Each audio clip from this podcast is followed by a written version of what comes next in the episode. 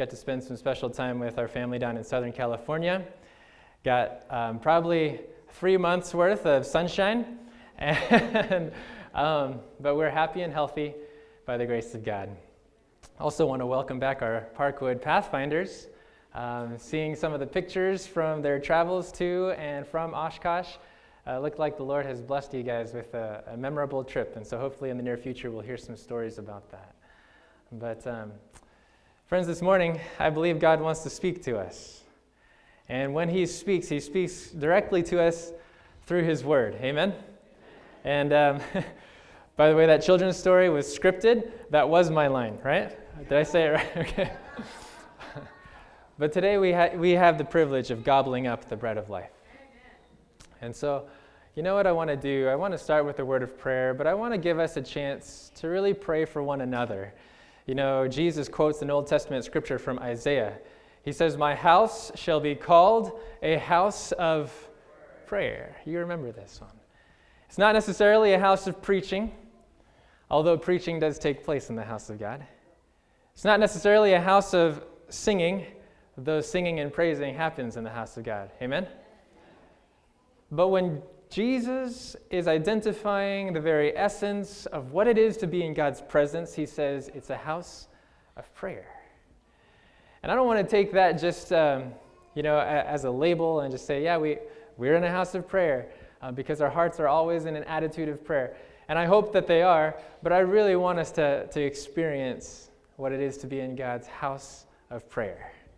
So here's what I want to do. I just want to start with um, a time to, to pray for the person to our right or to our left. Can we do that? Um, if you would rather just pray silently, uh, just in, in the quiet of your own hearts, that's fine. But if there's someone next to you that you can just put a hand on and say, hey, how can I pray for you today? I want to give you a couple of minutes to do that. Okay? Maybe you want to share with each other a promise that might be something that you claim in, in prayer for one another. So just take a few moments and let's pray for one another in God's house of prayer. Ready, set, go.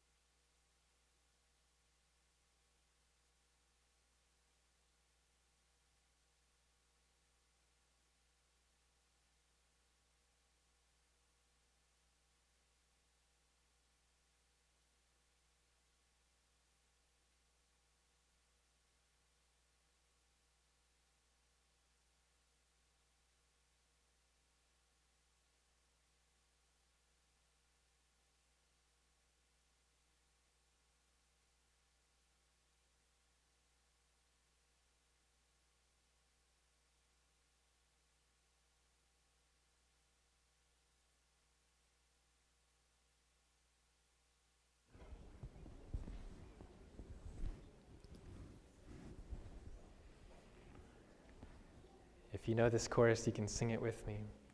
I need thee, oh, I need thee. Every hour I need thee. Oh, bless me now, my Savior. I come to thee. Father in heaven, we thank you for inviting us into the house of prayer. And Lord, we know that without you, we can do nothing. We have nothing. We are nothing. But we thank you that through Jesus, we have everything. Lord, you've invited us to come boldly before your throne of grace that we would obtain mercy in our time of need. Lord, there are some of us who are experiencing some deep need right now. And I pray that you would minister through the power of your Holy Spirit to each one. Thank you for the opportunity to pray with or for each other. I pray that burdens would be lifted at Calvary today. I pray that the word of promise would be something that we can stand upon firmly today. And that as we open up the word of God together, please, Lord, open up our hearts. We pray for the promised Holy Spirit who would guide us into all truth. And we ask that you would sanctify us, set us apart, make us holy and completely yours through this word of truth. We're praying this in Jesus' saving name. Let everyone say, Amen. Amen. Take your Bibles and let's start our Bible study together. We're going to the book of Revelation, Revelation chapter 3. And if you've already been following uh, the, the bulletin, you know that our sermon title is actually part seven of a series from long ago. Do you remember this? We started a series way back and we never actually got to finish it. So I hope it's okay that we take this week and the next to actually finish this series out. We've been working through the book of Revelation, chapter 1 specifically, into chapter 2 and chapter 3. We've been going through the messages to the seven churches of Revelation. This is Let Him Hear, part 7. We're going to Revelation chapter 3. This is the message to the church of Philadelphia, the city of brotherly love. Did you know that's what Philadelphia means? The city of brotherly love.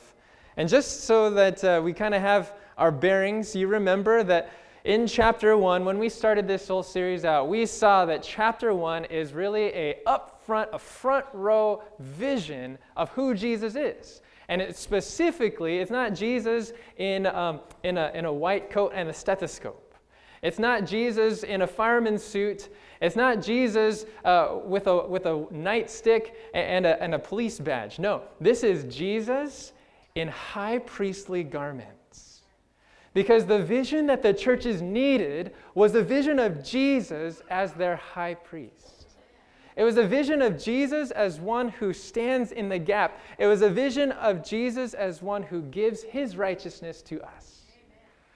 And this Jesus we see in Revelation chapter 1, if you just kind of glance your eyes back to Revelation chapter 1, it says in verse 12 and 13, it says, Then I turned to see the voice that spoke to me, and having turned, I saw seven golden lampstands, and in the midst of the seven lampstands, one like the Son of Man. So when John sees Jesus in his high priestly outfit, he sees Jesus not standing far from the lampstand, but where exactly? In the midst, in the middle. And we're told in verse 20, I believe it is, that these seven lampstands are the seven what? They're the seven churches. So what we see is a picture of Jesus, our high priest, not far distant from each and every one of us, but in the very midst of your trouble and mine. He's standing in the boat. He hasn't left. Though the storms are raging, though the waves are, are waving, Jesus is in the midst. And so here's Jesus standing over these flames, and his sole purpose is to make sure that these flames do not flicker out. And in order to ensure the, the perseverance of each of these flames, in order to ensure the endurance of each of these churches, he has a tailor made, specialized message for each and every one of those. Did you know that God still speaks today? Amen. That when he speaks to you, he actually wants to speak to you. That might sound redundant, but please catch the, note, the nuance of that. When God speaks to you, he actually wants to speak to you. Do you realize you have a God who speaks to you? You know, on vacation, we, we stayed in a couple hotels, and, and uh, there's always that awkward moment where you get in the elevator and there's someone else there with you that you don't know. Awkward moment, right? You know what I'm talking about. Everybody stares the same direction. Yeah, level one, thanks. Right? but when we stand next to somebody that we don't know, and then that somebody actually engages us in conversation, it kind of, uh, you know, kind of rocks your world a bit, right? Because it's telling you that there's someone that actually wants to know you or be known by you. See, here's the thing about speaking. When someone speaks, that person wants to either know or be known. You have a God who speaks to you. Please let that sink in. That God does not stand in the elevator and look the same direction. that God is not the God of the awkward silence, but that God speaks to you. So we're going to Revelation chapter 3. and each of these tailor made messages from the church to the, uh, the message to the church of Ephesus that had left its first love, to the persecuted church, to the church that had a name that was alive, but it really wasn't. All of these situations, all of these circumstances, and now we're getting to the church, to the, the church in Philadelphia. We're in Revelation chapter 3, in verse 7. If you're there, say amen. All right, Revelation chapter 3, verse 7. The Bible says, And to the angel of the church in Philadelphia, write, these things says he who is holy, he who is true. He has the key of David, he who opens and no one shuts, and shuts and no one opens. Woo, woo, woo. Let's slow down just right here. Hold on a second. We're speaking, or excuse me, Jesus is speaking to a church, and the city that this church is located in is what? Philadelphia, the city of brotherly love. It was actually named after a Pergamanian king named, uh, who was nicknamed Philadelphus because of his great love for his own brother. Okay? And actually, Philadelphia was the youngest of the seven cities that are addressed in Revelation 2 and 3. 25 years old. This city was just newly founded. It was founded by this king uh, who is known for his brotherly love. But it, even though it was a young city, it was a very prosperous city. In fact, this city had a specific design, a specific purpose. This city was founded on an imperial postal road, right kind of in the traffic, the crossroads of, of where all the traffic of that known area would, would, would travel through. And the specific purpose that Philadelphus uh, founded this city was so that this city would be a center of influence. In fact, some uh, archaeologists, some historians say that this city was actually a missionary city, a missionary city to spread the Greek culture to the surrounding areas. Very interesting. So it was put in the crossroads in order to be a center of influence, specifically a missionary for Greek language, for Greek culture, for Greek ideas to the surrounding area. And here in this missionary type city, there resides a young church that Jesus has a special message for. Before he gets into the specific of those messages, he, he announces himself. He says these things in verse 7. These things says, He who is holy. When you think of the Holy One, who do you think of? Specifically, yeah, we're, we're talking about divinity, okay? We'll say this Uh, in fact, if you go back to the Old Testament, by the way, the book of Revelation, founded on Old Testament imagery, Old Testament allusions. But when you go back to the Old Testament, there's this phrase, it's a technical phrase, the Holy One. Or maybe in the book of Isaiah, you've read it before. It, the phrase is the Holy One of Israel. We're speaking of God Himself. Jesus is saying, Hey, look, I'm talking to you, and I'm not just talking to you as some guy, as some prophet. No, I am the Holy One. I am God Himself. He who is holy, he who is true. Not just that he's false, but that he's genuine. The, the Greek word there actually speaks directly of his, his authenticity, his realness, not just the absence of error, but the absence of unfaithfulness. So here's Jesus, who is God Himself, and here's Jesus, who is faithful to His promises.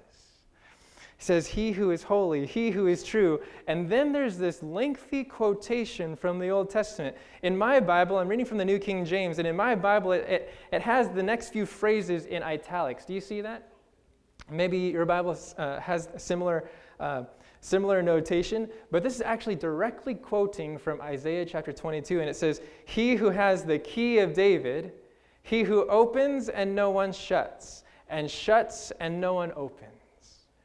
And so, this picture that we have of Jesus is He is God and He is faithful, and in His hand He has this key, and it's called the key of David. Now, when someone holds the keys, that someone is a special someone, right? um, maybe you can just t- kind of take an inventory right now. Who holds the keys to your car? Who holds the keys to your house, right? Maybe you've had teenage kids, or uh, you've had that special moment where you've actually given over the keys to the car. Has anybody gone through that before? Or maybe you've held back the keys to the car. All right? Key holders are doorkeepers. Key holders have access and authority. And Jesus says, I have the key. He's the one who can open and close. And specifically here, it's the key of David. Hold a, hold a finger here, put a bookmark, put a pencil, whatever. Just hold your place here in Revelation chapter 3 and go back with me to Isaiah chapter 22. Very interesting. This is the Old Testament background of this. In Isaiah chapter 22, there's a prophecy that's given regarding some individuals in Hezekiah's kingdom. This is way back. Isaiah chapter 22. It's in verses uh, 20 through 22. Isaiah chapter 22, verses 20 to 22. When you're there, say amen. Okay. And here, God is actually making a prediction about something that's taking place in Hezekiah's kingdom. Actually, if you look back to verse 15 and 16, there's an official named Shebna who hasn't been the most faithful. He's actually been a corrupt guy in the king's court. And so God is saying, hey, Shebna is going to be deposed, and in his place, verse 20, then it shall be in that day that I will call my servant Eliakim, the son of Hilkiah. I will clothe him with your robe and strengthen him with your belt. I will commit your responsibility into his hand. He shall be a father to the inhabitants of Jerusalem and to the house of Judah. The key of the house of David I will lay on his shoulder. So he shall open, and no one shall shut, and he shall shut, and no one shall open. Here's the Old Testament background. There is an individual named Eliakim who was faithful, and because of his faithfulness, he was given authority over the royal palace. Because of his faithfulness, he was given authority over the royal storehouse. So, who was the guy in that kingdom that you wanted to know? It was Eliakim, right? the guy with the keys. You want to know him because he's got access to it all. And Jesus says, I am the one who has full authority. In Revelation chapter 3, he is pictured now not as just having access and authority to, to an earthly kingdom, but he has the key of David. And David, this was the messianic hope. This was the, the kingdom that was supposed to last forever. And so Jesus is now identified as the one who has access to the kingdom whose dominion shall have no end. Are we following today? Yes or no? Yeah? Here's Jesus, the Holy One. Here is Jesus, the one who is faithful to his promises. Here is Jesus who has full authority to the kingdom of heaven. And with this key, it's his privilege to open, and it's also his privilege to shut.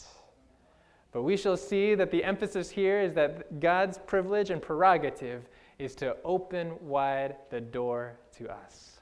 Let's go back now to Revelation chapter 3. In Revelation chapter 3, we have this picture of Jesus who is holy, of Jesus who is faithful and true, of Jesus who has the key to the kingdom.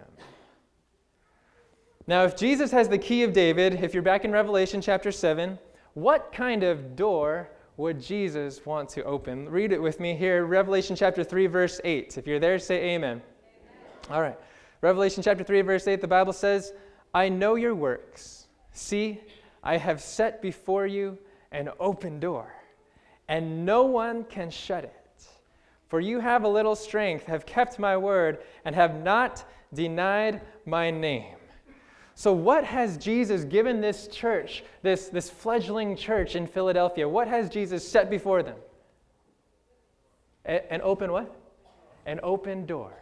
An open door. Very interesting. Throughout the New Testament specifically, this idea of an open door, it's used over and over by Paul as an open door for preaching the gospel. You look at Paul's writings and he says, The door is open for me to preach here or to preach there. In other words, door is a metaphor of opportunity. Are we following that today?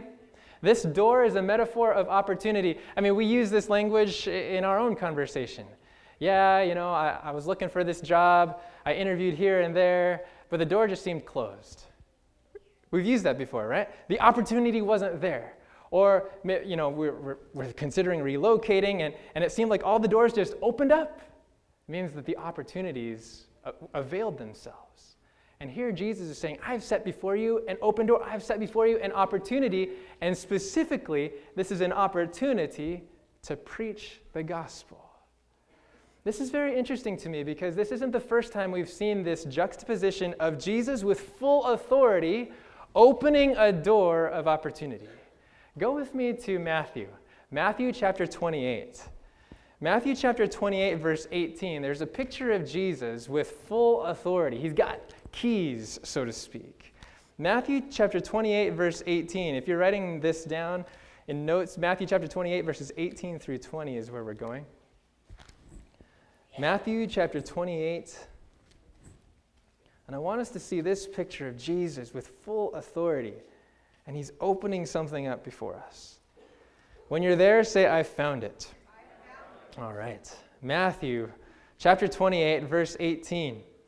The Bible says, And Jesus came and spoke to them, that is, his disciples. Jesus came and spoke to them, saying, All authority has been given to me in heaven and on earth.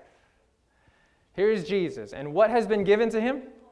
All authority. Not just some, not just most, but all, right? All authority has been given to me in heaven on earth. And in verse 19, what are the next two words in your Bible? Go, therefore. Now, whenever you see a therefore in the Bible, you've got to ask, what's it there for? Okay? if there's a therefore, you've got to ask, what is, what's it there for? In other words, Jesus is saying, go, therefore. What, what's another way to phrase that? so or because based on my authority because because of what just preceded it you go so in verse 18 jesus says all authority is mine therefore because i have all authority you go do we follow today yes or no in other words, in Matthew chapter 28, we see Jesus with full authority, and he's opening wide the door saying, You, you go get him. I've got everything under heaven and earth. It's mine. Therefore, you go and make disciples of all nations. So, in Revelation chapter 3, when we turn our, our Bibles back to Revelation chapter 3, what we see is a picture of Jesus with full authority. And when he says he's opening up a door, he's opening up a missionary opportunity. Because I have full authority, therefore, you go and make disciples. This is what the church in Philadelphia needed to hear. This church that resided in a city that was known for its quote unquote missionary influence, that was trying to spread Greek language and Greek culture, Greek ideas and philosophies to the surrounding areas, there is a church there that needs to know hey, look, it's not just about spreading man made ideas. You go because you're a missionary for the kingdom. Jesus says, I've got full authority and I've opened a door of opportunity that no one can shut. Amen? Jesus says, I am the one who shuts this. I am the one who opens this. No one can do it but me. And then in the rest of verse 8, he actually gives three reasons. It's a threefold rationale of why he gives us, why he gives believers this open door of missionary opportunity. Notice with me. Write them down if you're taking notes. In verse 8, so he says, I know your works. See, I have set before you an open door. We've talked about this. This is the missionary opportunity. No one can shut it. And then following, there are three reasons. Three reasons. It says, For you have what? little strength. You have kept my word and have not denied my name. There's three reasons that Jesus opens up this door of missionary opportunity. And the first reason just catches my eye because it seems so ironic. Jesus says, I'm giving you a missionary opportunity because you are little. I'm giving you a missionary opportunity because you have no power. Now, in my mind, when I realize that I have no power, I, I conclude, naturally thinking, I have no opportunity. In my mind, when I have little strength, by the way, the Greek word there is micron or micro. Okay? When I have micro strength, I feel like I have micro impact. But Jesus is saying, Look, I've given you this opportunity because you have little strength. Not in spite of, or we'll get over that.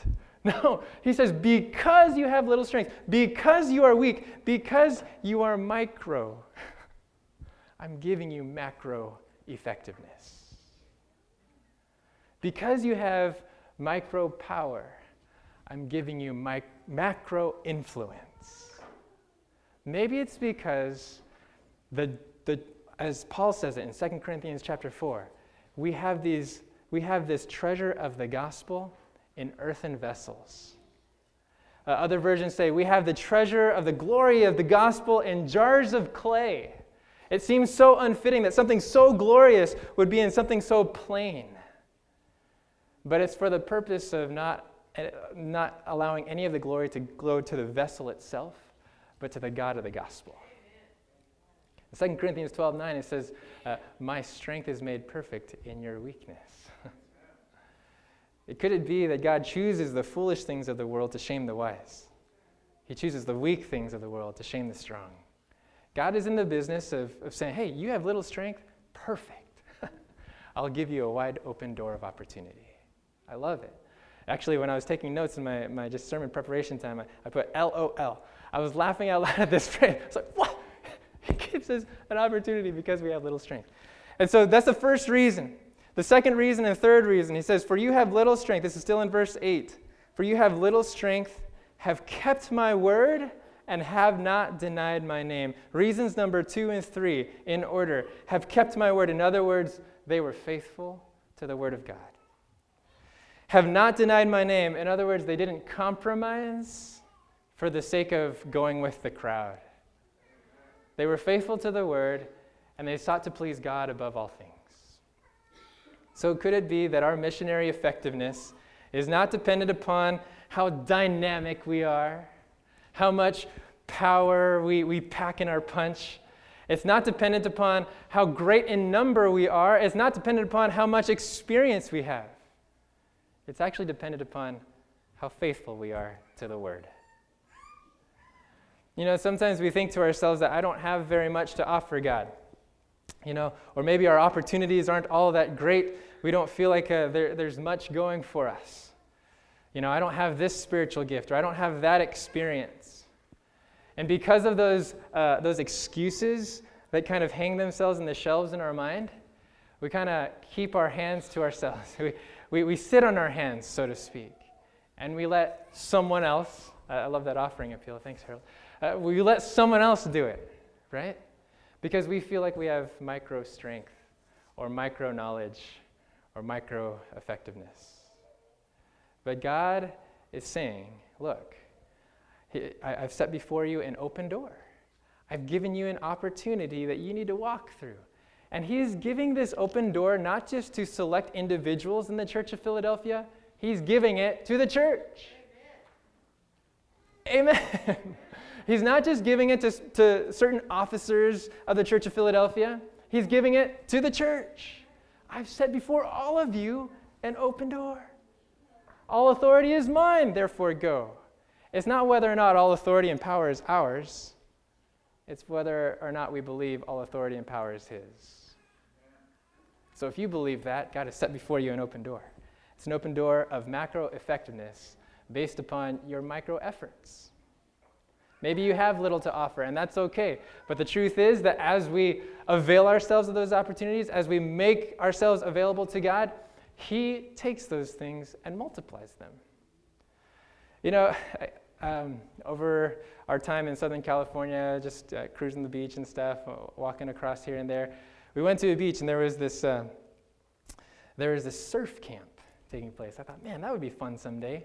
Uh, 20 years ago when I was a little bit younger. No. um, there was a surf camp that was taken, and I just, you know, I, I actually enjoy watching surfers because there's, a, there's, a, there's an art to the timing of catching the wave, you know? And the beach that we were at, the waves weren't super huge. They weren't significant. Um, you know, they weren't like Maverick size or whatever. They were just enough to learn on, which is why there was a surf camp there. And so I was just thinking about this, and as people wait for the waves, and I've been out there before, and I've, you know, I, am not the kind who's, who's waiting for the 10 foot waves. I'm looking for the small swells. Just take me to shore. Take me to shore, right? but um, I was just thinking about this, and the truth is that sometimes in our waiting for opportunities to serve God, some of us have this tendency to kind of wait for the big waves. I want to get involved in something that, that I know I'll be successful in. Or I want to get involved in something that's really going to make an impact and, and thousands of souls and you know all this kind of stuff. Sometimes we, we kind of wait, we sit on our hands for something that's really going to make a big difference. When all the while there are small waves passing us by that we could have easily just ridden. In other words, I think of it like this God is telling Philadelphia, Philadelphia, you've got little strength, and that's okay because the opportunities are always there. You don't have to wait for the big show. The little opportunities to serve God are right under your nose. Take them. Take them. And I know personally, I have this tendency. There's this you know, people we walk past every day. Cashier here, uh, a person down the street there, a neighbor, hi, there. You know, and there are opportunities right around us to impact someone's day, to impact someone's eternity. And we pass by those opportunities as though it's not going to have any impact. I'm not going to see a baptism after that conversation. And maybe we won't after that one conversation. But how is it going to happen if we don't even take one conversation? Do we follow that train of thought today? Yeah, and so I'm preaching to myself right now. And something I'm really appreciative is, is people around me who will just kind of spur me on. Yeah, go ahead and talk to that person. Like yesterday, we went to Olive Garden. Debbie uh, gives me this glow and kind of does this with her eyes, you know, points to someone with. You know, okay. I'm waiting for my big opportunity at the pulpit. No, no, no. We take the little opportunities when they're open. We catch those waves, no matter how big or small, because that's going to move the kingdom forward. And so Jesus says, I've set before all of you an open door because you have little strength. You've kept my word and have not denied my name. And in verse 9, it's very interesting. It says, Indeed, I will make those of the synagogue of Satan who say they are Jews and are not, but lie. Indeed, I will make them come and worship before your feet and to know that I have loved you. Whoa.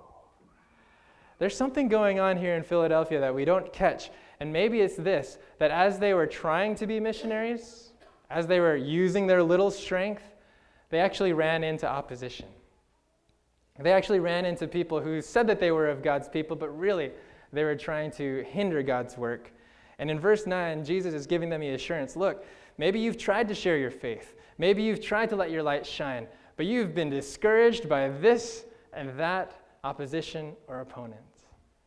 You know what, God says? I've got your back. in the end, it's all going to come out in the wash. They're going to see who you're really working for. They're going to see who's really in charge.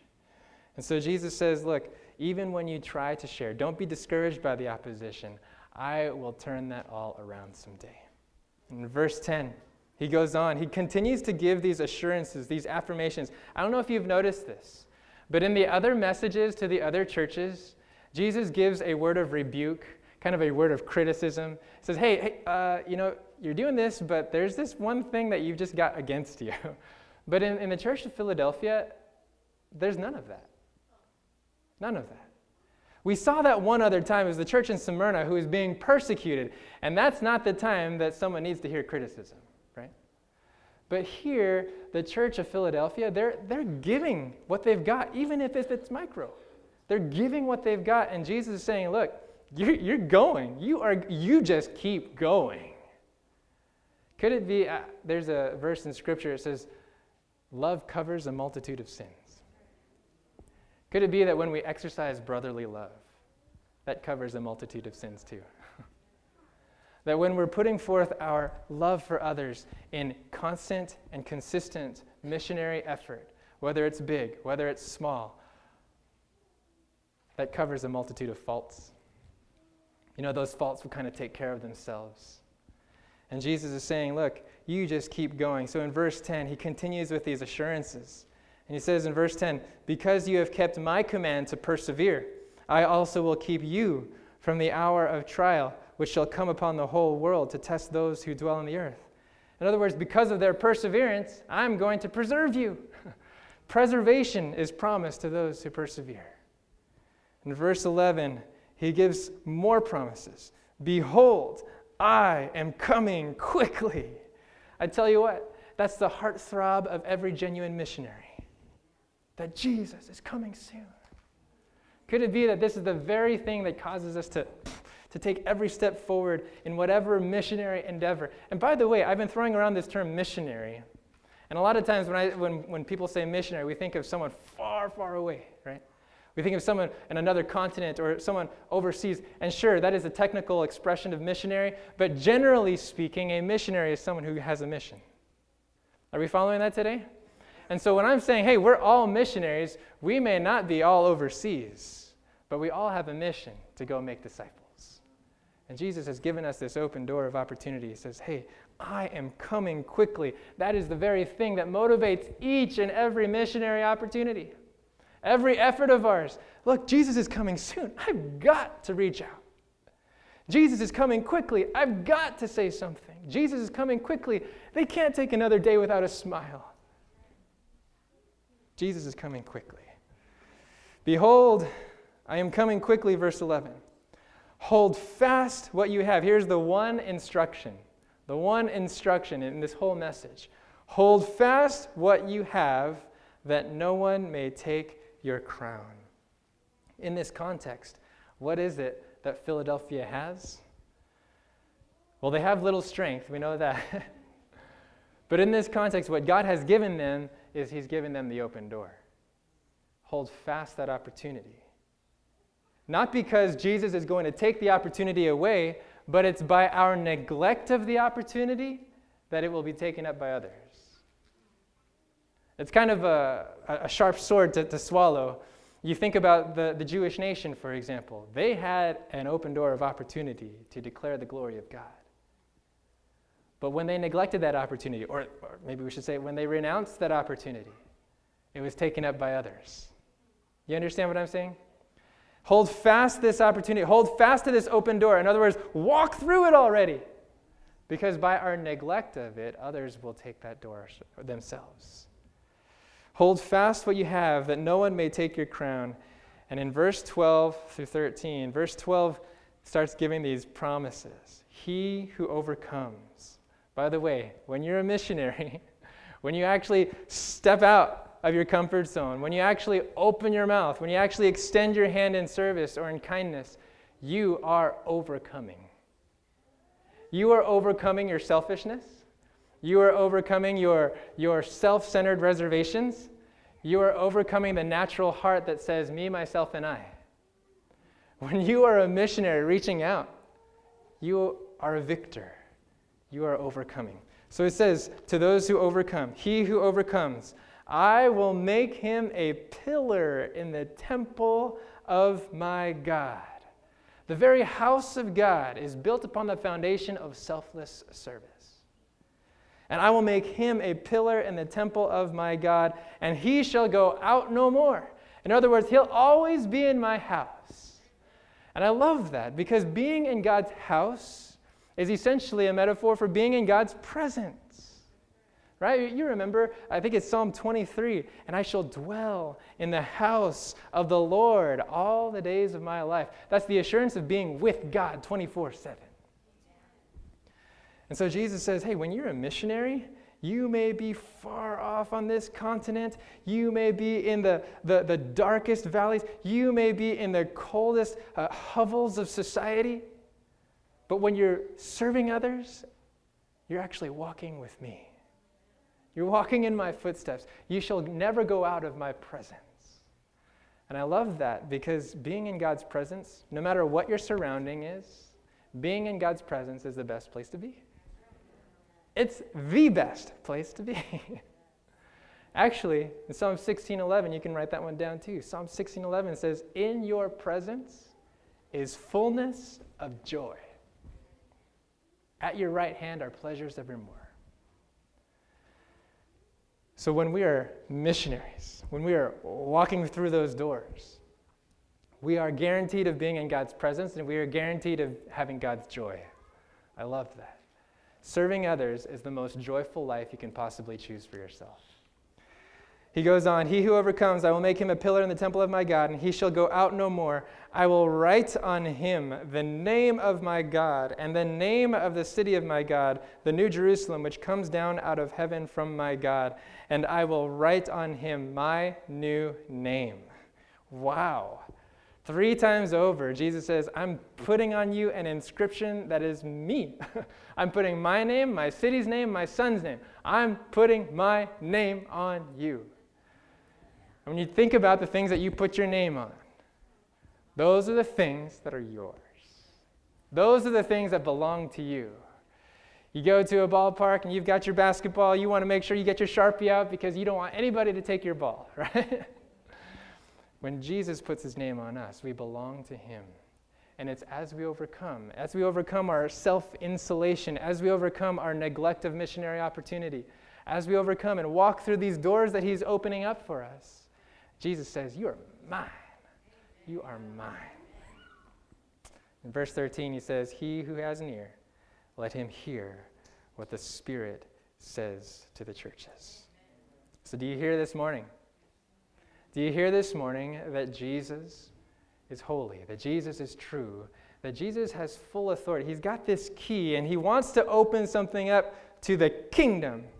Jesus, as the key holder and doorkeeper, is not about closing the door to see how many he can keep out. He's about opening it as wide as possible to see how many he can call in. And who is he using to call in? You, me. Amen. Amen. So, what do you believe about Jesus today? Do you believe he has this key? Do you believe he has full authority under heaven and earth? Therefore, go. Therefore, go.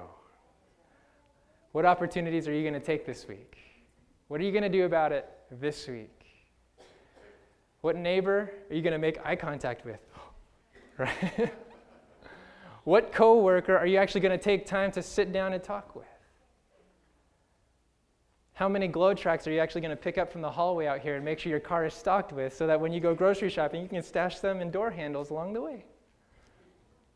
What opportunities, little, small, micro, macro, what opportunities are you going to ride today, this week?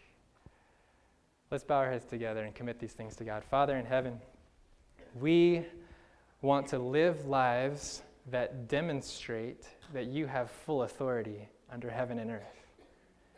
We want to live in such a way that it will be absolutely convincing that we love our neighbor as we love ourselves.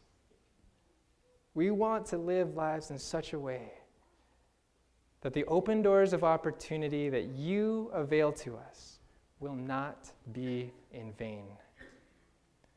Father, we thank you that in this uh, grand scheme of the plan of salvation, you have not left us on the sidelines to just watch and cheer, but you have given us the opportunity to co labor with you. Angels could have easily done this much better, but you have called us to have the joy of the Lord. And so, Father, I pray for each one here in this place. And I ask, God, that you would, you would place a heavy call upon each heart to know how they can make use of their micro strength for micro efforts to have macro effectiveness. Father, please, may, may we be able to sit around the banquet table in heaven someday and share stories of how this happened or that happened because we simply walked through the door. Thank you for trusting us. And Father, we just place our trust in you. We ask that the Holy Spirit would empower each and every step that we take. In Jesus' name, let the family say, Amen. Amen.